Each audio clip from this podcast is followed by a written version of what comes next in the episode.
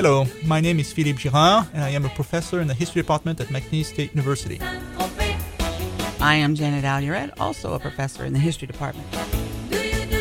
Welcome to Your Grandma Rocks on KBYS, where we explore the lives of famous women in history. Welcome and bienvenue à nos amis francophones. Ceci est la radio de l'Université McNeese. On the program today, music and history as we retrace the life of a remarkable woman who stood up to radical Islam. She became a world-renowned advocate of education. She won the Nobel Prize, and all of this she did by age 17. Her name is Malala Yousafzai. But first, a song. I have an eclectic mix planned for us today, starting with the best-selling Middle Eastern artist of all time, Amr Diab. This is his hit from 2013, and it's entitled El Leila.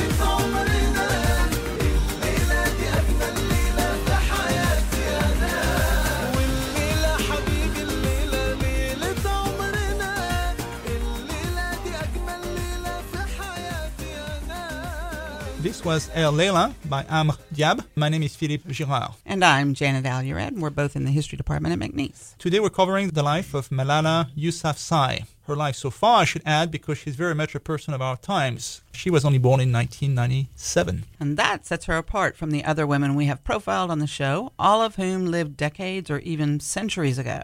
But she is an integral part of our history, which is unfolding as we speak. That's the great thing about history. They keep making more of it every day. And we're having a hard time pronouncing her last name, so we'll refer to her mostly by her first name, Malala. Malala means grief-stricken, which unfortunately applies to her life to some extent. She was born a member of the Pashtun group in Pakistan. In addition to Pashto, she also learned Urdu and English. And we have to credit her father for her educational successes. He owns a chain of private schools in Pakistan, and he is quite the educational activist himself. As such, education would seem like an easy cause to champion, like motherhood and apple pie. Everybody wants to support education, right? Well, not everyone, unfortunately. The use of Malala coincided with the rise of the Taliban in Afghanistan and Pakistan, and they promoted a very conservative understanding of Islamic law, complete with public beheadings and a ban on all Western culture. They're the ones who hosted Osama bin Laden in Afghanistan when he was planning the 9/11 attack. So Malala's story is part of a much larger story, which is about the kind of Islam that will dominate in the future in the Middle East. It will be a moderate, open version of Islam, or narrow-minded version stuck in the 7th century. The future of many people in the Middle East hangs on that question, especially those of young women like Malala. Before we get to the event that made her famous, let's take our second musical break. And in honor of the Taliban, who tried to, quote, ban that boogie sound, I figured we should listen to The Clash. That's Rock the Casbah from 1982.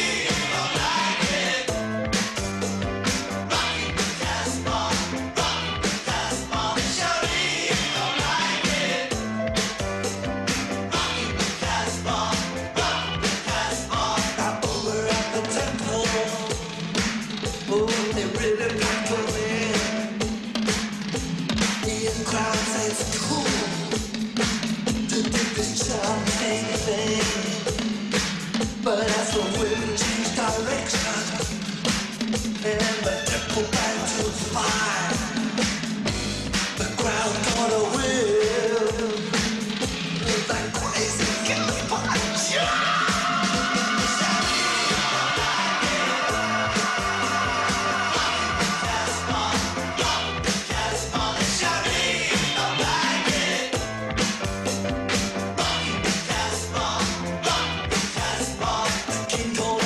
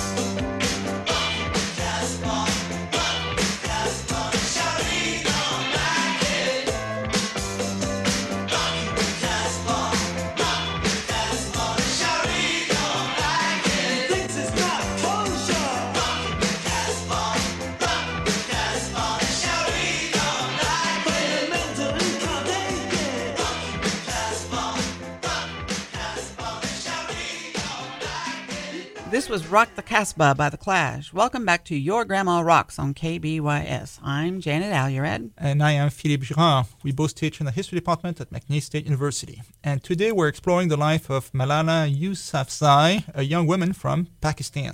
In 2008, when she was just 11, the BBC had an unusual idea.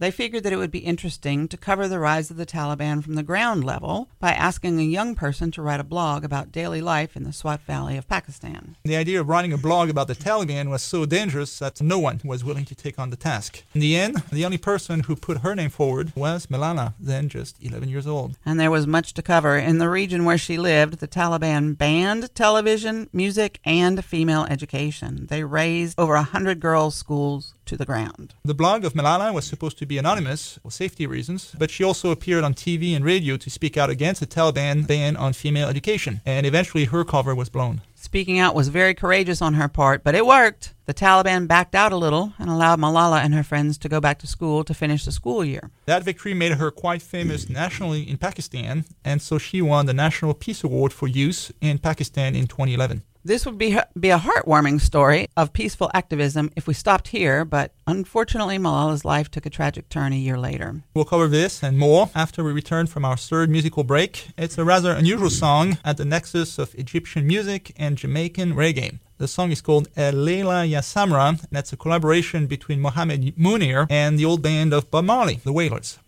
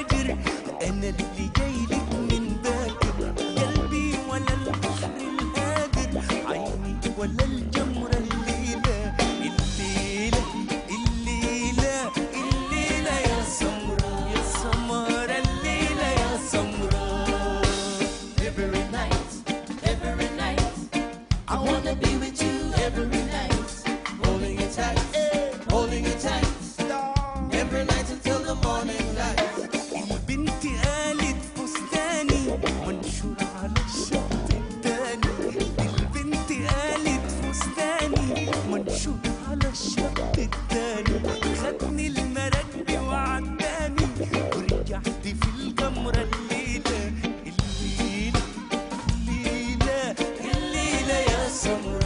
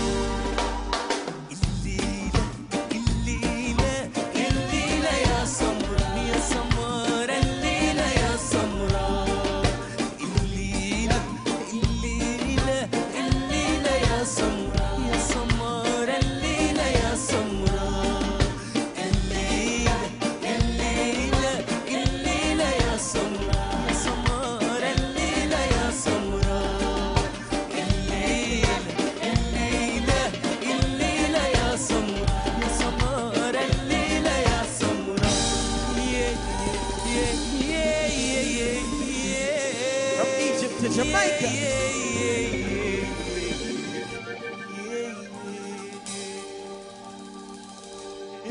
This was El Leila Ya Samra by Mohamed Munir and the Wailers. Welcome back to Your Grandma Rocks on KBYS. I'm Janet Allurette. And I am Philippe Girard. Today we're retracing the life of the young Pakistani activist Malala Yousafzai. By 2012, she had become a national celebrity in Pakistan for standing up to the Taliban and leading a campaign to keep schools for girls open. You would think that an international terrorist group like the Taliban would have bigger fish to fry than preventing a 15-year-old teenager from going to school. For a Muslim fundamentalist, the most dangerous person in the world is a girl with a book. Indeed. So in the summer of 2012, Taliban leaders met secretly and decided to kill her. On October 9th of that year, as Malala was traveling back from taking an exam, a gunman boarded her bus.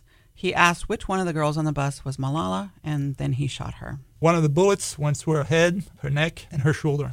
Amazingly, she survived. She was flown to a military hospital in Peshawar and from there to Britain, where she underwent more operations. The attack made headlines in Pakistan. Some moderate clerics issued a fatwa denouncing the attack, but the Taliban tried to justify what they had done, saying that under the Quran, quote, people propagating against Islam and Islamic faith should be killed. And that would include children. Fortunately, it seemed, a majority of people in Pakistan sided with the moderates over the fanatics. There were protests in many cities, a massive petition campaign, and the government eventually passed the first right to education law in Pakistan. And the government also offered $100,000 for the capture of the assassins of Malala. And eventually 10 men were arrested, tried, and convicted. That may seem like progress, except that most of the men were discreetly released after their conviction. Shaking my head.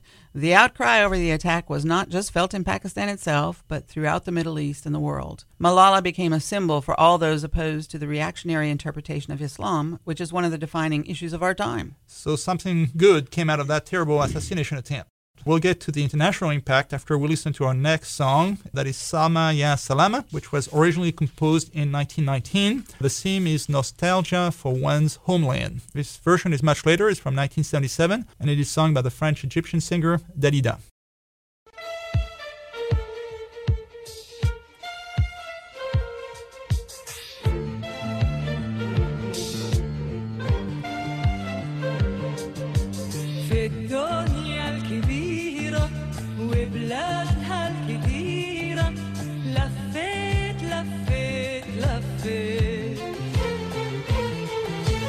ولما نداني حب الأولاني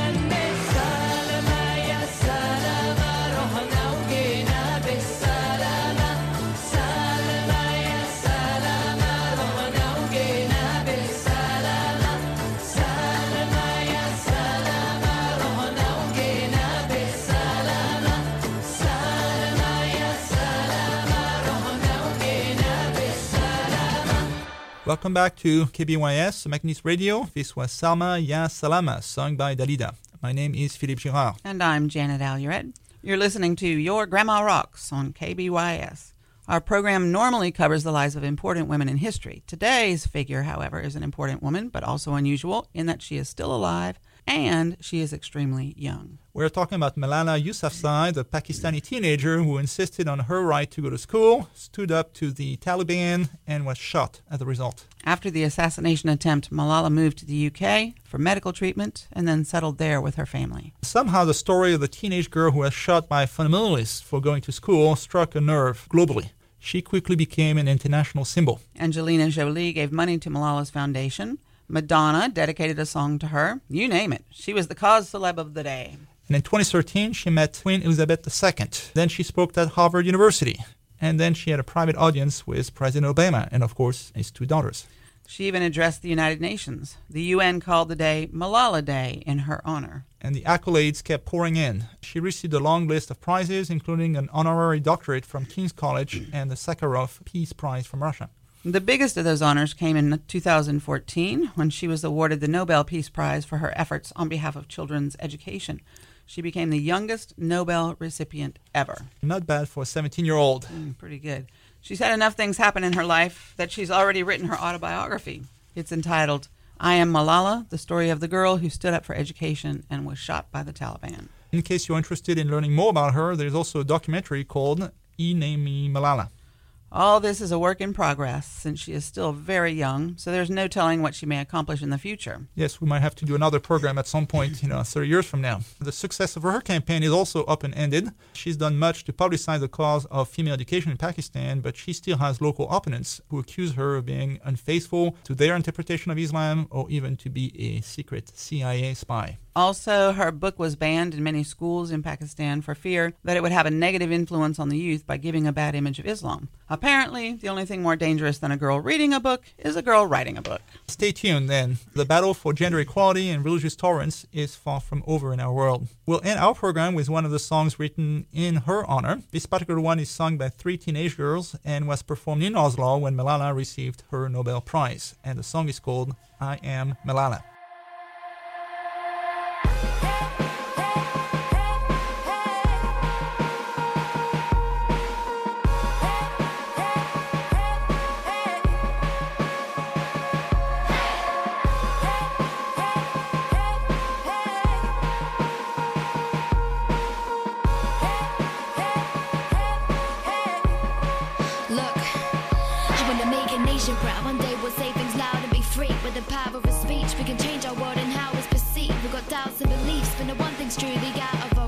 Tell me the sky's the limit, cause nothing could pull me down when I dream. I'm working on turning them to a reality and opening eyes and sharing a vision with every person who I chose to be blind. I wanna focus their minds and show that despite we're broken inside, we can stand powerful together without a cloak or disguise. I hope in the future that I can look back on a new generation that's peaceful, that's grateful, they're equal. Cause those before me to change for the people with paints and an easel. We picture perfect, you are attention to making the most of our time, creating more than useless inventions. I'm only young, so I guess it's down for you. Choose to fight for what you believe in. Would you do what is right if I needed you? Would you stand tall with me right here by my side? Be the change you want to see. Take a look through my eyes. I am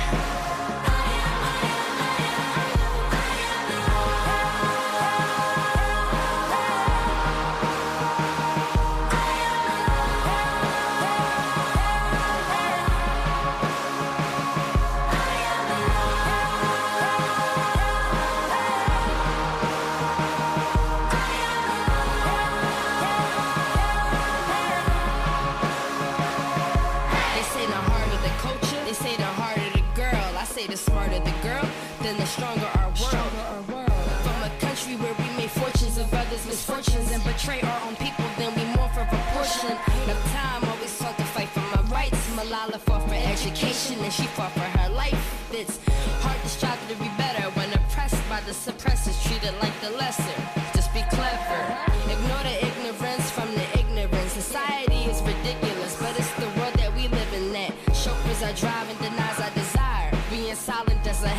that's fuel to the fire. How can somebody young like me even find any truth when nobody's looking for truth in the youth? Life isn't a choice, so who are we to say what's void? Then Malala gave a voice to me, cause I am Malala.